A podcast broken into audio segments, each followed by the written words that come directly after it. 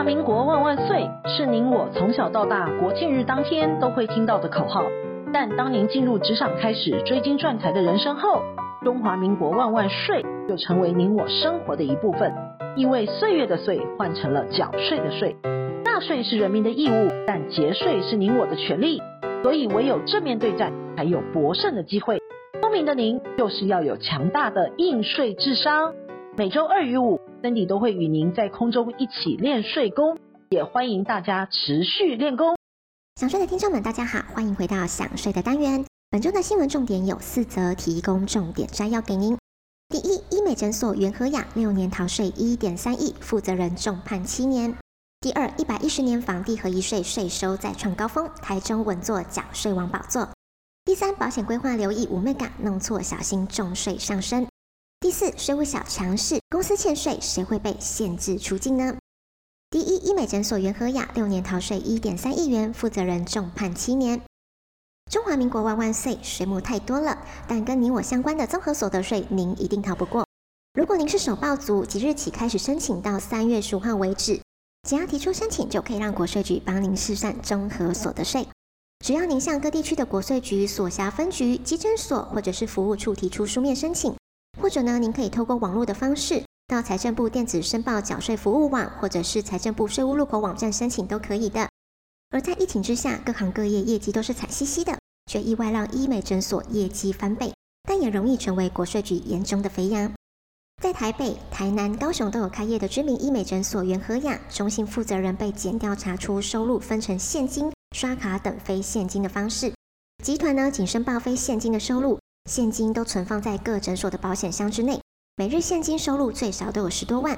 认为中心负责人只是核心的会计，仅部分被存入银行账户。长期隐匿现金收入，为了规避大量的所得税负，诊所呢还订定了奖金制度。为了鼓励顾客付现，诊所还推动了付现奖金，鼓励员工呢规劝客户现金付款，奖金万元到十万元不等。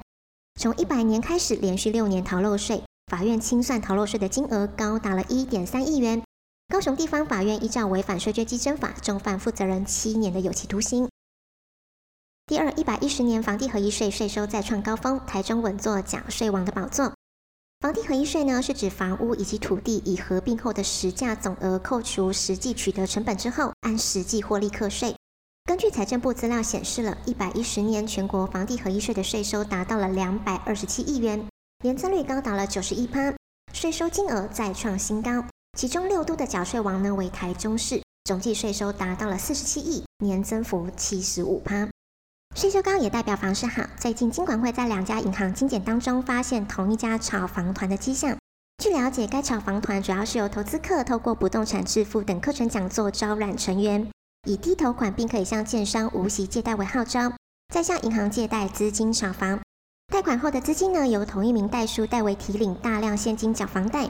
目前这两家银行有一家金检已经结束了，另外一家还在检查当中。为了避免类似情节在其他银行重演。金管会呢已经通令全体银行合力防堵，而高房价呢让年轻人买房的梦想越来越远了。有人早已放弃，也有人改以等房，也就是你我常听到的等房族。据内政部资料显示了，去年全国继承移转栋数达到了六点三万栋，再创历史的高峰。不动产登记的各类移转包括了最大宗的买卖，其次就是继承、赠与、其他以及拍卖。去年呢，不动产移转栋数大约是五十万栋。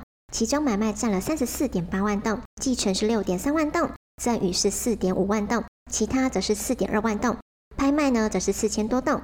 十多年前继承的占比大约是八趴，去年已经成长到了十三趴。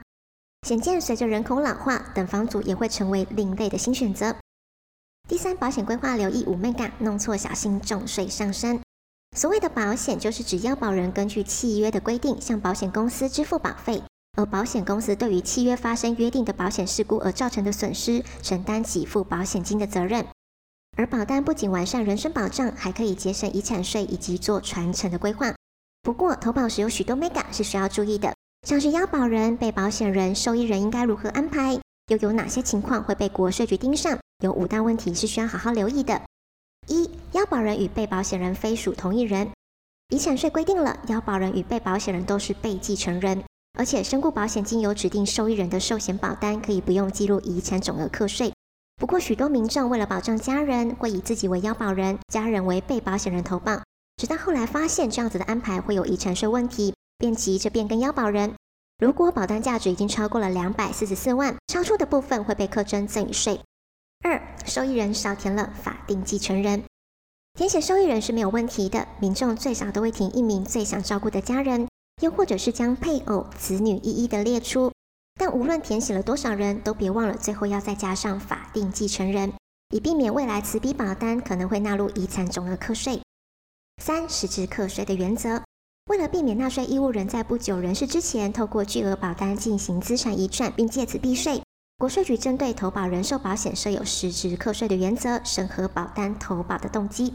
要是有带病投保、短缴投保、举债投保、高龄投保、短期或者是密集投保、巨额投保、保险金给付低于或者是等于已经缴纳的保险费等等的特征，国税局就会认定民众有意透过保险避税。届时不仅保单价值会被记录遗产总额课税，甚至可能背上一笔罚款。四、死亡前两年变更要保人，国税局是允许民众合法节税的，但为了防止民众规避遗产税，有规定被继承人死亡前两年。赠与给其配偶、直系血亲卑亲属等特定亲属的资产，都要纳入遗产总额课税。五、保险金超过三千三百三十万，受益人要报所得税。受益人与腰保人非属同一人的人寿保险及年金保险当中的死亡给付部分，每一个申报户全年合计不得超过三千三百三十万的部分是免税的。也就是说，受益人领到死亡给付扣除了三千三百三十万后的余额，要记得和海外所得等项目。一起纳入个人基本所得额课征所得税。四、社会小常识，公司欠税，谁会被限制出境呢？疫情之下，许多公司经营不善且积欠税捐，但要注意了，就算不是公司负责人，也可能会因为公司欠税而被限制出境。如果公司欠税的金额达到两百万以上，或者是行政救济程序终结前欠税三百万以上者，应对其负责人限制出境。如公司是解散、撤销或者是废止登记清算的公司，应以清算人为限制出境的对象。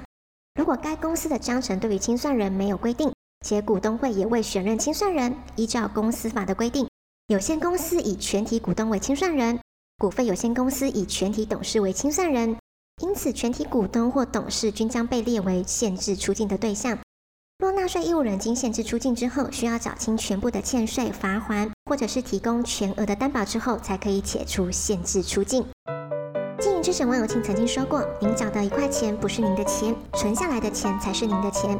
因此，学会节税可以为自己的财富进行另类的布局。想要知道更多节税妙方吗？听享税 Podcast 并追踪卓越的粉丝专业，让您在潜移默化之间学习税务的知识。”如果你有省税妙招或是法律上的问题，都欢迎来信或是留言告诉我们，让我们为您指点迷津。